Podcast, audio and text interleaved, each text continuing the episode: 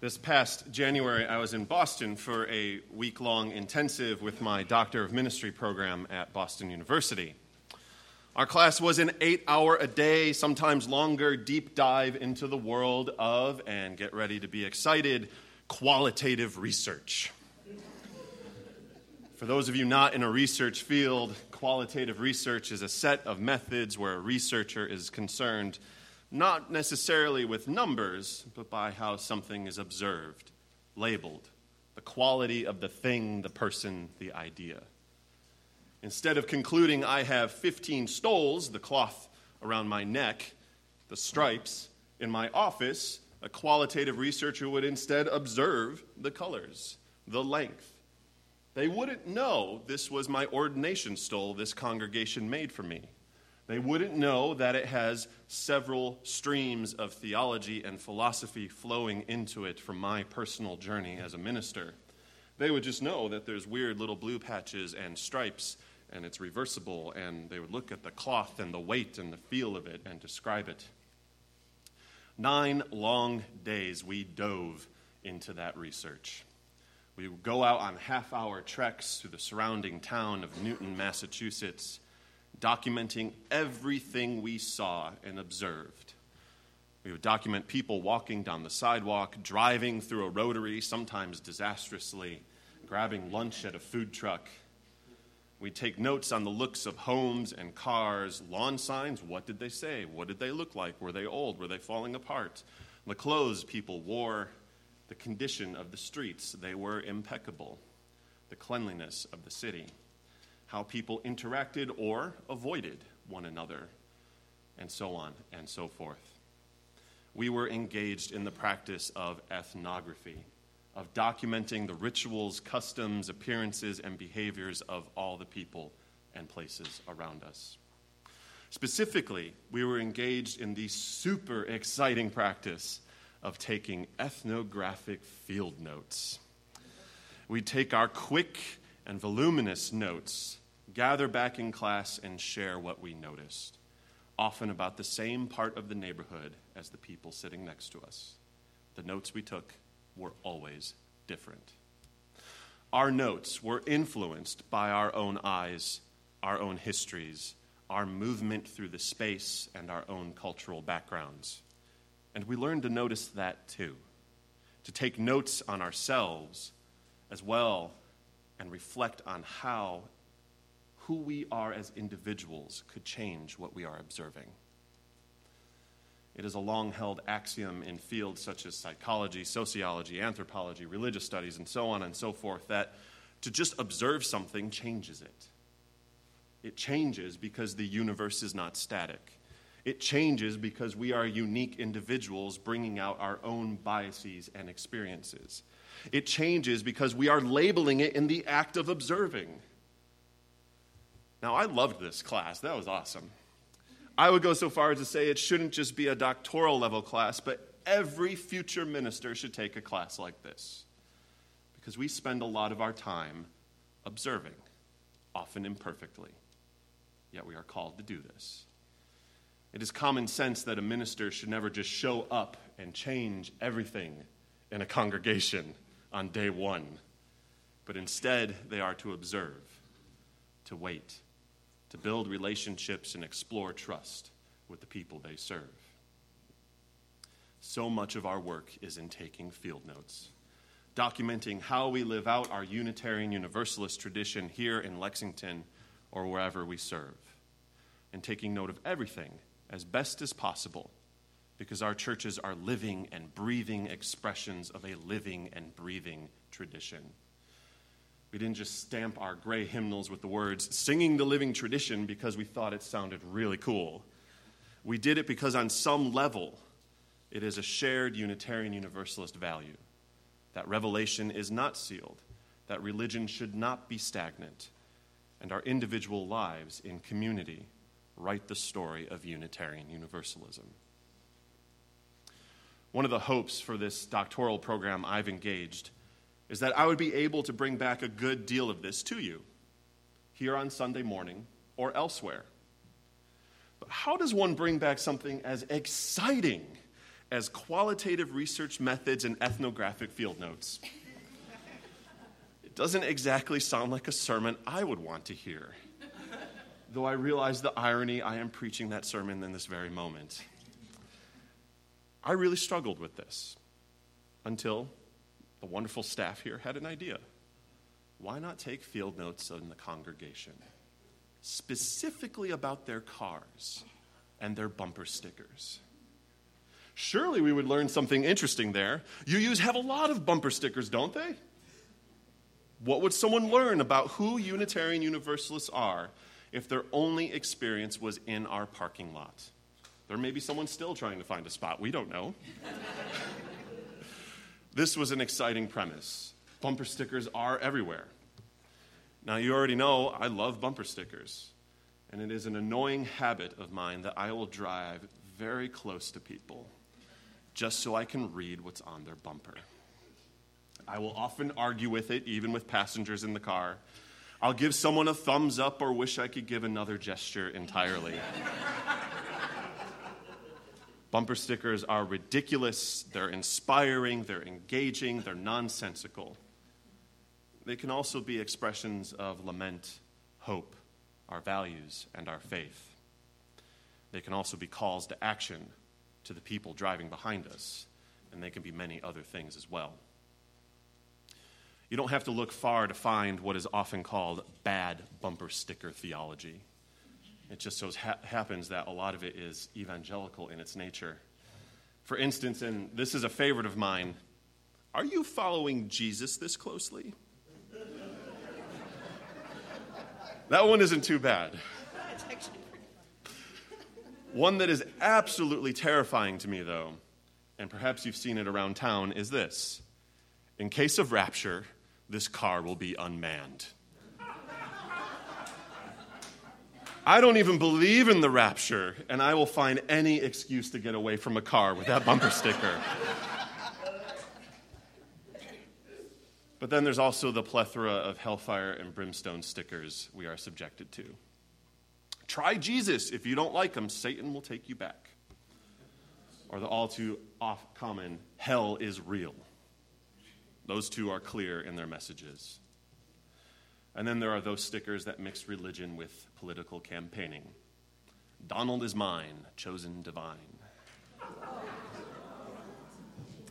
Now, I honestly do enjoy bumper stickers.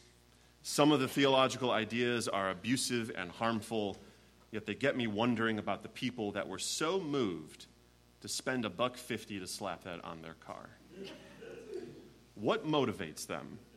Do they really believe that? Why were they moved to display that particular message, whatever it is? I'll even ask myself those questions when I see, when I see what I feel is an increase in explicitly racist, xenophobic, and nationalist stickers. Oftentimes, they are also laden with four letter words right next to a Jesus fish. But I'll also ask this of the stickers that I have an affinity for coexist stickers, rainbow flags, equality signs, Darwin fish, flying spaghetti monsters, Unitarian Universalist chalices. For the past two Sundays, our high school youth have been taking field notes. They've been coding and tagging the information, taking photos, entering data, and asking themselves the question what could we learn about UUs just from your bumper stickers?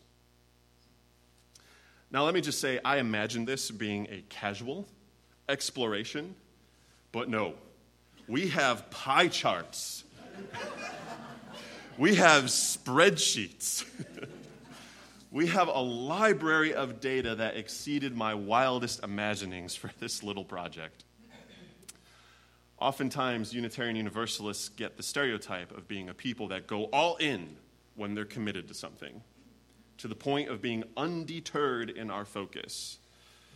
Now, that is just a stereotype, but for this simple bumper sticker ethnography, it sure was true.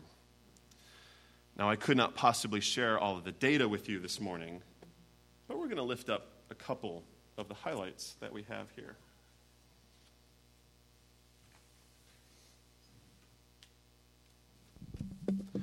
So, I present to you the bumper sticker ethnography. Done by the UU High School youth here at UUCL. And they had a simple premise What do our bumper stickers say about us? And what do they say about us without us, with us ignoring what we know they mean, right? I can email this to the choir. now, oftentimes there's a stereotype about what kind of cars UUs drive. And we found that, first of all, I will not be sharing the pie charts. I'm sorry. I had to sign, yeah. I would lose my reverend title if I ever showed a pie chart during a worship service. So, uh, but there's often a stereotype about what UUs drive. And we found, you know, here a lot of people are like, oh, we drive Subarus. I hear that all the time. We drive Subarus. Yeah, we do. We do drive Subarus. But the biggest amount of drivers for any specific brand is Toyota. And if we didn't know Kentucky had a Toyota plant, what would we, what would we think about that? What kind of information would be going? They just, maybe there's a Toyota dealer in the congregation. Uh, maybe to, only Toyotas are allowed in Kentucky. Um, and a lot of them are Priuses, so maybe people really love electric cars and hybrids and things like that. But that's what we found. But we also started digging into the actual bumper stickers. And I'm just going to lift up a few of them. Now, a couple disclaimers. None of this is to shame people for their bumper stickers. Um, we love them, and I know some of you are like, oh, I got a lot. I am up there. but this is the lift up. What would we learn? What are we saying to the world? And we'll dig into this a little deeper. What are we saying to the world about who we are as Unitarian Universalists here in this congregation? What are they trying to tell us? We'll start with mine. Mine is simple. It's really simple. And the data was very objective. It said chalice symbol and flag. That was all it said. It's very simple. But if you knew what that flag was, you might assume, oh, this person really likes Chicago, or they're really, what kind of message are they trying to send here? But if you didn't know what that was, I've had people go, why do you have the stars and bars on your car? And which point I go, well, this, no, that's a different symbol entirely. That is not what that is. But very simple. And that is most of our cars. So we're shattering the stereotype that UUs have bumper stickers everywhere that we're driving VW vans and we have bumper stickers all over it from our journeys with world peas all over that. so very simple is what that's what most of the data tells us. So what does that tell us? We don't like bumper stickers? Is that what's supposed to tell us? But then we start getting into other things. And I'm, i know who some of these, I'm not going to say whose car this is or any of the cars. I will not put you on the spot, I promise here. But then we start getting a little more explicit. Something about Wisconsin, some sort of H, there's an equal sign, there's a bicycle, it's a Prius. Now, I had to have Wisconsin come after Chicago, and that was on purpose. But if you look closer, we're seeing Transylvania license plates. We're starting to think, okay, this person likes Wisconsin, Transylvania, there's an, some sort of equal sign, there's bicycles. You're starting to learn what their values are. And then it gets further. Now, I will say, none of the political bumper stickers constitute an official endorsement on the part of your minister at all. Vote your conscience, vote who you will want in office, vote your values. That's all I'll say. But now we're starting to get some explicit values. I'd rather be writing, which means this person will be writing my sermon next week if I ever find out who it is. We're also seeing names. We're seeing political candidates. We're finding out that this person really wants to be doing this with their life, that they want this person in office that they're really involved in memoirs, and there's a lot going on there. And then they get more explicit. This says, Love is our doctrine, service is our prayer, Unitarian Universalism. If I saw that, I'd go, what is, what is Unitarian Universalism? If I didn't know what it was. And if I didn't know anything about this tradition, seeing that, if I was an alien that landed in the parking lot, I had three minutes before I had to go to another planet, I would go, that's what Unitarian Universalists are. And they stand up for science. Science is important to them. But then they get, they get more. Oh, yeah, track and field. We have track and field. Um, now, this one is really important because there's always this question of what do UUs believe about God? And almost every bumper sticker in our lot does not explicitly mention a deity at all, except for this one. It says that love thy neighbor thing, I meant it, signed God. But on the other side, we only had a few flying spaghetti monsters on our cars, which is a symbol for just saying religion is. It's look it up. You'll see it. Flying spaghetti monster. Just, just look it up. Just look it up. And then they get further. What are we learning about this one? This person likes food. This person likes Seedleaf. They like coexist. They like pieces backed by popular demand. I, I hope it is. We're learning that they, giving life the shape of justice. Another thing UUs believe and that they hold dear. They like the Lafayette Choir. They must sing in the Lafayette Choir, and AAA will always help them when they break down on the side of the road. I mean, this is important stuff. Like, what are we learning? We're celebrating diversity. This is great. There's a rainbow flag. We like rainbows. If we didn't know what that meant, we'd just go, oh, that's really beautiful if we like rainbows. There's that you, you thing. What does that mean? There's standing on the side of love. Huh. That's an interesting value that people have on their car. There's another equal sign. There's a tiny version of love is our doctrine there. There's something I don't I can't read there as well. There's AMI. If I had no idea that it was Anna Maria Island, I might think it was the American Mustache Institute. Which is a real thing. It's an alarming thing, but it's a real thing. And then we have a lot of these resist. Just simple resist. What are we resisting? What do we have here? We're resisting something. We feel we're called to resist. And it's just a simple statement. I want to ask that person what they're resisting. And yet, some folks, some folks tell me exactly what they're resisting. They're resisting fascism, they're resisting patriarchy, the Republican Party, some guy named Mitch. Are they resisting Hicks or they want Hicks? I mean, I know what the answer is, but it's telling us everything. What are they resisting and what do they hold dear? What are their values? What do they believe? Who might this person be? If I was, well, I've driven behind this person, I know who this is, but if I was driving behind them, I'd go, I want to talk to them. I want to get to know them. Whereas other folks might be, what is wrong with you? you know, like, we, there might be that reality there. But these are important things that we learn something about ourselves by what we really want to put on our cars, what we really like, if we're wearing a chalice around our neck, if we're wearing a Black Lives Matter button or pin or a little bracelet, or learning, like, if I'm wearing the stars and the planets one, what does that say about me as a minister in terms of what's around my neck? If I'm wearing the, the, the resist fist, what is that saying about your minister? What are you wearing today? What did you decide to put on? What little tags or labels or other things are you trying to tell the world of who you are? And this is why this was interesting is we learned a lot about the congregation by what wasn't on there and by what was on there. Now this might be a fun little exercise for us to have explored. But what we also learned is that it is shattering some stereotypes about who Unitarian Universalists are. I already mentioned we have more cars out there without bumper stickers than we do with them. And that is not a disappointment in this exercise, it is a valuable piece of information. Some of us love to put our voice right out there for everyone to see. We've taken the plunge and we want people to interact. We sometimes hope they interact. The reason I have a Chicago flag on this, I would love to have Chicago and be like, hey, I know that. That's cool. Let's talk. And others still find ways to use their voice differently.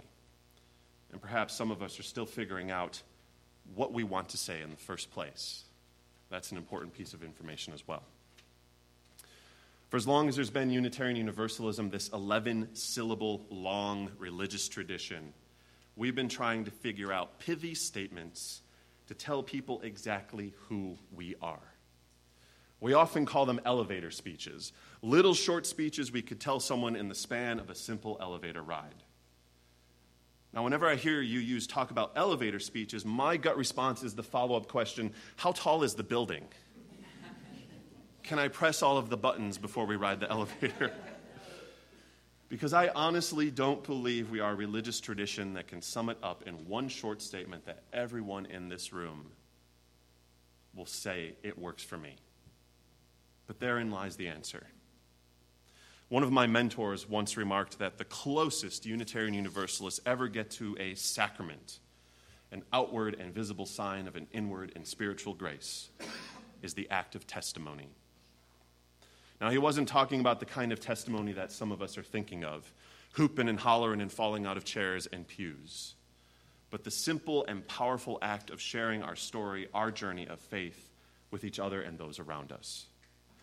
Just as we often call this a living tradition, a religious tradition that is continually enriched by the lives of every single person in this room, we are also a chosen faith. Most UUs come to our congregations by their own choosing. And even for the few of us in this room that are lifelong or near lifelong UUs, our upbringing in UUism, it's been a formation and it's been all about choice. We are asked, why do we choose this place, this moment, every Sunday? We are asked, how have we been enriched by the heretical, radical, life affirming history of this tradition? And perhaps more importantly, what can this tradition learn from our stories in our lives? There is no bumper sticker that can encapsulate all of that. Perhaps there are ones that can pique someone's interest. What exactly is that cup with a flame in it? Why is it next to a Darwin fish on their car? And all of those progressive stickers about smashing the patriarchy, we hope just as I hope those images on our cars mean we are ready to testify to what they mean to us in the parking lot should someone ask us, I would hope we are also at the ready to share our values that we come to in Unitarian Universalism with anyone, and especially in the face of a world where our values are still radical.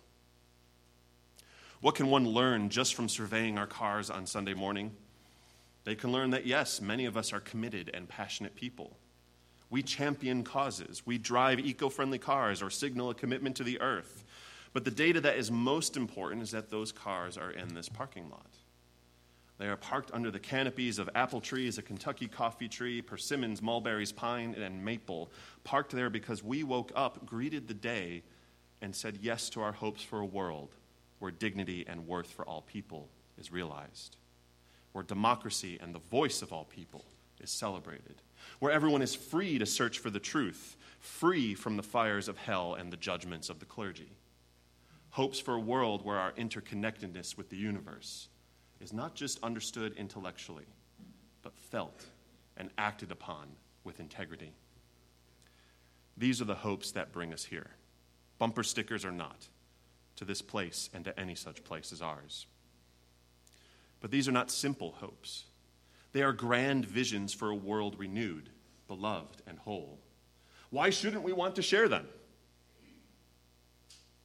And is it even possible to encapsulate them into bite sized sayings? But are we ready to go into more depth? When was the last time you told someone about Unitarian Universalism? Not in the hopes that they would drop everything and immediately join, though that is always nice. But when did you tell them about this free faith when you were being brave, sharing your hopes for the world, advocating for justice, or even while the person cutting your hair asks you the questions everyone gets asked in Kentucky where are you from and where do you go to church? Unitarian Universalists have been known to hide their light under a bushel, to tuck it away, to quietly identify. And many of us come from bad experiences of when religion was expressed in a way that was weaponized. But that is not, nor should ever be, our goal. We do not bludgeon people with the threat of hellfire, the tyranny of an angry God, or the diminishing of human worth. But do we have our commitment to the but we do have our commitment to the good and the right, to worth and dignity, to that which is life affirming and life giving. If those are weapons to fear, and some would say they are in 2019, then fear them. Fear our values that bring worth and dignity. It's weird that people would fear that. To bring life affirming and life giving communities such as ours, to honor our commitment to the good and the right. If a chalice pendant or a bumper sticker are our first steps to sharing the good we found in Unitarian Universalism, especially in the face of injustice, that is a wonderful thing. Yet, what will call us to take the plunge, to testify to the vision Unitarian Universalism has for the world? We are a small religious tradition, but our hopes are indeed mighty. What is your testimony for being here? What will you say to the world? Blessed be. Amen.